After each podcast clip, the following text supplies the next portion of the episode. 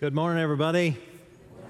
Good to be here with you. Good to worship with you. Good to celebrate all that God is doing together with you as we continue this journey post Easter, celebrating all that the resurrection means that empty tomb and, and new life. It's great to be together in worship again, in particular, as we begin this new worship series simply called Revive.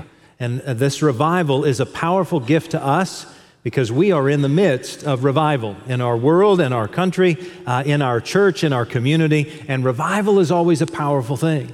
I, I don't know what comes to your mind when you think of revival, but uh, you know the word quite literally references new life to recreate, uh, to offer new life, right? And so when we're in the midst of a revival, that's what we're expecting, right? We're expecting new life, we're expecting some kind of recreation and some kind of powerful opportunity that will sort of revive what we know who we are and what's going on. And rest assured, Trietsch, a community of faith to which you belong, is in revival. And a part of what we understand about all revivals is that, you know, there's different ways to understand it. Sometimes we talk about um, uh, a Broadway revival, right, of a, of a, play or a musical, and we re- realize that it's bringing new life to that, to that play or that musical. Sometimes we think about our memory, and golly, I want to revive those memories. I want to reclaim those thoughts and those images because they really help me better understand something. And certainly we can talk about spiritual revival. And we encountered that uh, most recently over the last few months at Wilmore, Kentucky, with Asbury Theological Seminary, right, where the students came together and people from all over the country came together. And part of what we saw in that and what we encounter in all revivals are some real basic concepts that all revivals have. The first is this sense in which all revival uh, has a component that it is based in prayer that we have come to a prayerful life and a prayerful communication with God that says, God, I want more and I know you've got more, and I want to connect with that more. So, the prayer life of a revival is, is this foundation that I need communion with God, communication with God, and that's the basis of prayer. And then the other component that is a part of all revivals that are spiritual is that it's grounded in gratitude, that somehow there's this gratefulness for what God has already done and this expectancy that God has got great things on the horizon for us as well. And we're grateful for those. So it's always grounded in gratitude. And then finally, not only based in prayer, but grounded in gratitude, but it leads to a call to commitment. In all revivals, you witness that the people of God who want this revival are desiring a deeper relationship with God are desiring a connection with God, and therefore they want to commit themselves more intentionally to Jesus. They want to commit themselves more intentionally to what God is calling them to. And so all revivals have this in thought, and this is a part of them. And Trietsch is in the midst of all of that. Your church leadership has, for a little over two years now, been in very intentional and deliberate prayer about a way forward, about the way God is leading us, discerning how God is call, calling us and claiming us. They've been bathing it all in gratitude for all that God has done in the first 40 years and grateful for what lies ahead in the next 40 years of ministry for this church because God's not done with us yet, and we give thanks for that possibility. And we also know that God's calling each of us, individually and corporately, to a new form of commitment. A new form of commitment to our faith, a new form of commitment to ministry, a new form of commitment financially, so that the revival of the church can take shape in a very powerful way to reach the community more and to offer powerful outreach in God's name. That's the revival that we're having. And, and, the gratitude is a component that I cannot pass up today because there is so much for which we ought to be grateful. And it reminded me just this past week, our staff meets collectively every other week together to, in total. And, and uh, so twice a month we get together, and about once a quarter we do what we call shout outs. You ever done these in an organization? You just shout out some praise and some uh, honor and some gratitude for something that somebody's done on staff.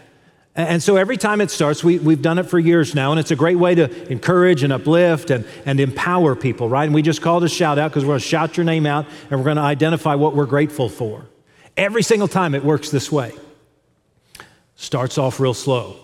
Right? Because I'm not real sure who to lift up. I'm not real sure what I should say. I'm not real sure if I'm kind of brown nosing somebody, right? Or just, you know, so I just, I'm, I'm pondering. So it starts real slow, and maybe one person kind of chimes in, and then a second person chimes in. And then by the time the third person starts, it's like a snowball effect, right? It's like, oh, yeah, I remember, and I, I, I want to honor, and I want to give thanks. And so names just start popping out, just one after another. And it's a fun experience because it's full of gratitude and joy for all that has taken place or sometimes for stuff that's on the horizon. But the gratitude is a snowball. In fact, I identify gratitude in this way gratitude is contagious. It, it, literally just it overflows right as, as gratitude starts coming we all want to participate because we all want to be in it we all want to share we all want to maybe even receive and so uh, when we start some gratitude it becomes contagious in a very positive and powerful way. Have you ever noticed that?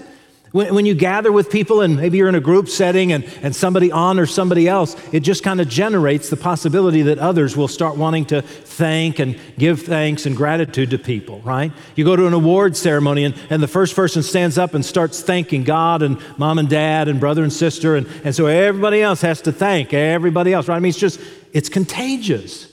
And, and it's a glorious gift because that contagion, it's all positive, it's all joyous, it's all full of energy, and that's a great thing. And a part of what um, gratitude also begins to do is it, it, it begins to evoke generosity because the very concept of honoring somebody or thanking somebody or recognizing somebody, man, it makes you and the, per, and the recipient it, it feel generous. I am, I'm grateful for you and I feel good about you and I want to generously favor you with gratitude, right? That's the gift of gratitude. The other component of gratitude is this gratitude, therefore, is the foundation of generosity. I cannot help but give my time, my talent, my skills, my energy, my dollars. I cannot help but give because gratitude is the foundation to that generosity. In fact, what we would say is we give, we give of our time, we give of our talent, we give of our dollars because we're grateful. You think about any organization to which you belong, a service organization, a nonprofit organization, certainly the church.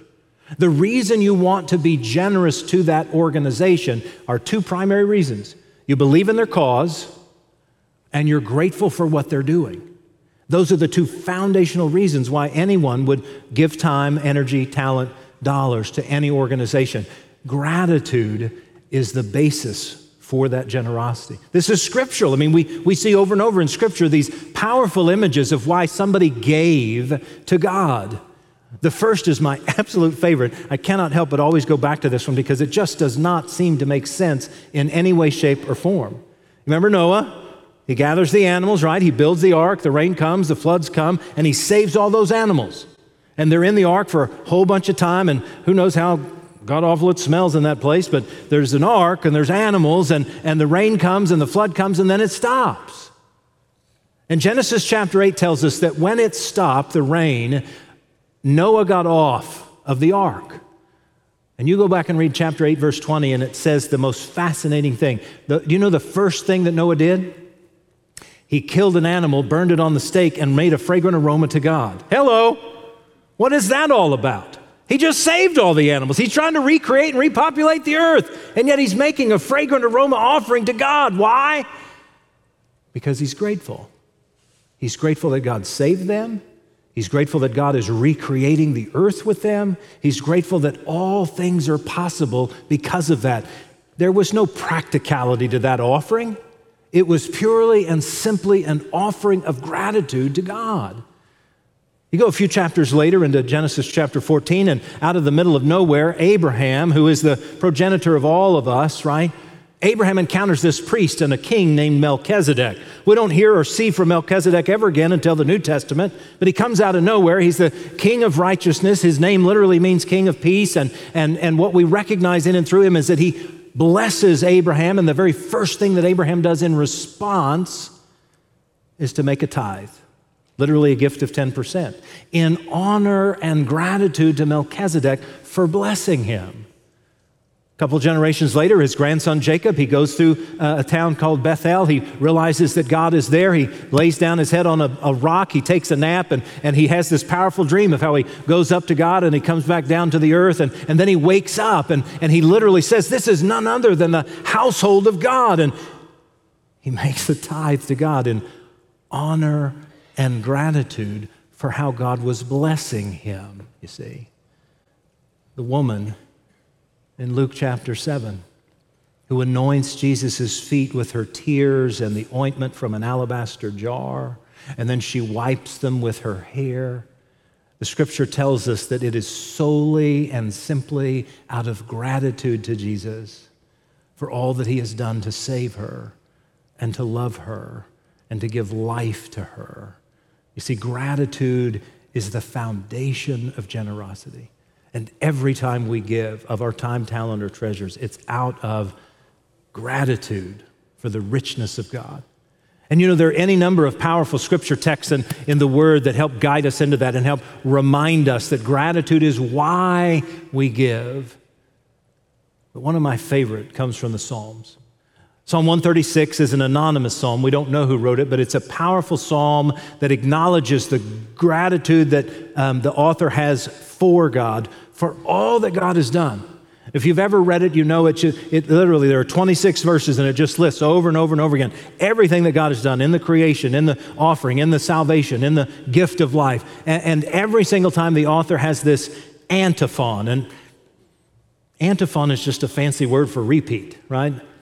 Musicians have these fancy words. I don't know, you know. Antiphon just means repeat.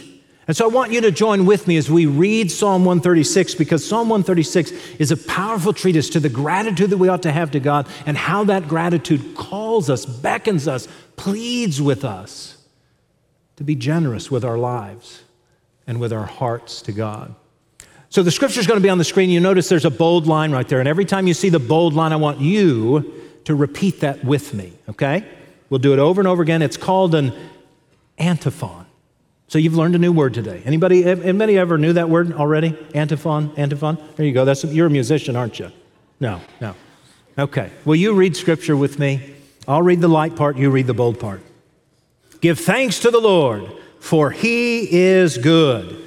His love endures forever. Give thanks to the God of gods his love endures forever. Give thanks to the Lord of Lords. His love endures forever. To him who alone does great wonders. His love endures forever. Who by his understanding made the heavens. His love endures forever. Who spread out the earth upon the waters. His love endures forever. Who made the great lights his love endures forever. The sun to govern the day. His love endures forever. The moon and the stars to govern the night. His love endures forever. Give thanks to the God of heaven. His love endures forever. Indeed, this God, this is the glorious good God who put all things into order. This is the glorious good God who called you by name at your birth. This is the glorious and good God who knows your heart, who understands your thoughts, who recognizes your soul, who guides your every piece, who walks with you and through you through the valleys of the shadow of death. This is the God who deserves honor and glory and praise. This is the God who guides who we are and encourages us in all of our endeavors. This God deserves to be praised. This God ought to be honored in every aspect of our lives. That's just gratitude. As Gracie pointed out before her prayer, every instance of our lives can be a fragrant offering to God in worship. I want you to think about that just for a minute. She mentioned, she mentioned uh, brushing your teeth and what else? What was it? Making the bed. Thank you, God, for a bed on which I can sleep. Thank you, God, for the opportunity to be able to clean my teeth. Thank you, Jesus, that that's an opportunity, right? Thank you, God, that I breathe this day. Thank you, God, for the food on the table. Thank you, God, that somebody made these clothes that I can wear. Thank you, God, that I have a vehicle for transportation. Thank you, God, for my family. It goes on and on, doesn't it? And it's contagious. And it's the bedrock of generosity because we cannot help but in our own thoughts and in our own feelings recognize that God is in all and through all and gives us the capacity to keep going even when life doesn't feel worth it. I give thanks to God for the ministry of this church, for the powerful ways that it has impact in this community, on this region, on this globe that we all participate in, because for 40 years now, this church has transformed lives, has saved people, has offered amazing gifts on so many levels. And we're not done because God's not done with us yet. We are in a revival. I have the honor and the great privilege, as does every other clergy on staff, from week in and week out to hear powerful stories of renewal, powerful stories of gratitude, powerful stories of the ways in which Christ is at work in our hearts and in our lives. I've heard it for uh, years now, even since long before I got here. I knew of Trietsch and its powerful connection to the Emmaus uh, walk of this three day spiritual weekend that has transfixed and transformed people's hearts. And they come back on a spiritual high and they begin to enter into ministry and they do wonderful things for God's kingdom and they make things happen for God's grace in the world. And that's, those stories are powerfully impactful and they're all based in gratitude. I hear stories, particularly over the last year in our children's ministry, where over and over again we're seeing more and more children come, more so even than prior to COVID when, when we shut down. And those children are teaching their parents the faith of Jesus Christ. Did you hear what I said? The children are teaching their parents the faith of Jesus Christ. And over and over again, I hear from parents who say, I learned this from little Billy or I learned this from little Sally. And they're helping me to know this faith is not as complicated as we make it. It's actually quite as simple as Jesus loves me. This I know, for the Bible tells me so. Jesus said something about that, didn't he? Let the children come to me, and we must become like little children. I hear stories from our confirmation and from our young people about how they too are helping their parents understand what it means to follow Jesus and how it is that the Holy Spirit is active and alive in their lives and empowering them to do great things for the kingdom of God. And I know that there's a revival going on because it's real and it's true. I hear over these last few weeks, in particular, over the last three to four weeks, about people's commitment already to the uh, financial success of the revival investment campaign. I hear stories of people who say, I am committed to this cause because of the way Christ has been made real to me in and through the ministry of Trietsch Memorial, United Methodist Church. I hear people giving testimony to the fact that they're giving the largest financial gift they've ever given to any organization, all because of gratitude to God. I heard one family say, We're going to uh, sell an investment, uh, uh, an asset rather, that we thoroughly enjoy using and thoroughly enjoy uh, participating in, but we're going to sell it and give the proceeds of that to the campaign because we so believe in what's going to happen for the revival of Trietsch. And man, I am blessed and I am honored and I become grateful over and over again because of these stories that I hear, because of people's gratitude to God and it reminds me of a text in Old Testament. You know, there's sometimes scripture in Old Testament that just they're real obscure, ones that you never go to. I mean, like, you know, Chronicles. And when was the last time you were in Chronicles in the Old Testament? I mean, it's not something we read every day, right? But in Chronicles, just like several other passages in the Old Testament, it says in 1 Chronicles chapter 16 that we ought to give thanks to the Lord and proclaim his name and proclaim all of his greatness so that we can claim to the whole world everything that He's done. What a powerful gift that is. That we ought to praise God's name and that we ought to share His greatness in all the world. I so love that gift. And I am so grateful for the ministry and life of this church and what God is doing in and through it. But you know what? I'm not the only one who's grateful. There are so many others of you who, who give thanks to God for all that God is doing because God does amazing things. God can change anything. God can make anything possible. And these are simply a few of the examples of the way God is at work. Friends, there's a revival going on at Trietsch Memorial United Methodist Church. And that revival has been bathed in prayer, it's been grounded in gratitude, and now it's time for us to the, commit to the cause to realize how we can help make things different, how we can help reach new and more people, how we can connect folks to Jesus, how we can help them understand that God loves them no matter what. I'm so grateful for a community of faith that's willing to understand that, who's willing to move towards that direction, and who's willing to make that commitment. I'm excited about the revival. We see more kids than we've seen in a long time. We see more youth than we've seen in a long time. We see more young families than we've seen in a long time. We're having more impact than we've had in a long time. The revival has begun. Let's continue to perpetuate that richness. Let's continue to bathe it in prayer. It's why several weeks ago we invited you to take these clings, and if you have yet to get one, I want to encourage you to grab one. There's plenty right outside. Just stick it on a window or a mirror, it clings to it, static electricity, and it simply has a simple, profound prayer God, what do you want to do through me? There's virtually no more simple sentence that has no more greater impact than this. Because when we pray this prayer, and listen for God's guidance and respond to God's call, we can change the world. God, what do you want to do through me? And through my joy and gratitude in responding, through my recognition of the power of God's word and will in my life, I can respond in gratitude with generosity. So I want to invite us to consider what are we grateful for? How is God at work in my life? What has God done recently or decades ago for my own understanding? And I want to challenge and call you to write it down, to put it on this card, to give thanks to God, to say a brief prayer over that, and then to drop it in the baskets that are right outside the doors. They're right by the, the brown baskets that are there, the brown boxes that are there for offerings. Part of what this does is it calls to our attention how grateful we can be to God. Part of what it does is help highlight for us that God really does amazing things.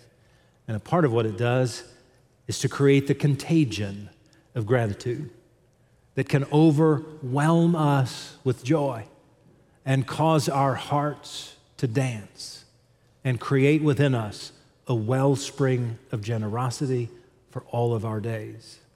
I encourage you to complete these and to drop them in those baskets as a reminder and as a clarion call to all of us. We really have much for which to give thanks, and we really have much for which to make an offering to God, who helps claim our hearts and give us joy for the, all of our journey. Will you join me in prayer as we thank God now? Holy and gracious God, thank you for these who bore testimony to their faith. Thank you for the powerful ways that you are at work in the world and certainly personally in our lives. Help us, Lord, to acknowledge that gratitude in simple phrases or in elaborate sentences, God. Help us to give great, grateful praise to you, for really you are to be praised, for your love is steadfast and never ending. God, may we live in that joy each of our days. May we share that contagion that others may join in as well. God, thank you for all that you have done in and through your Son, Jesus by the power of your Holy Spirit and with your gracious presence among us now, we give you grateful thanks. These and all our prayers we lift in the name of Jesus, whom we know to be the Christ. Amen. Friends, I offer you grateful thanks as well for the powerful ways you are generous each and every week. You know the drill. You can drop your gifts in the baskets, or you can give a, a, an electronic gift by scanning the QR code or by texting TMUMC to 45777. Thank you for all that you make possible.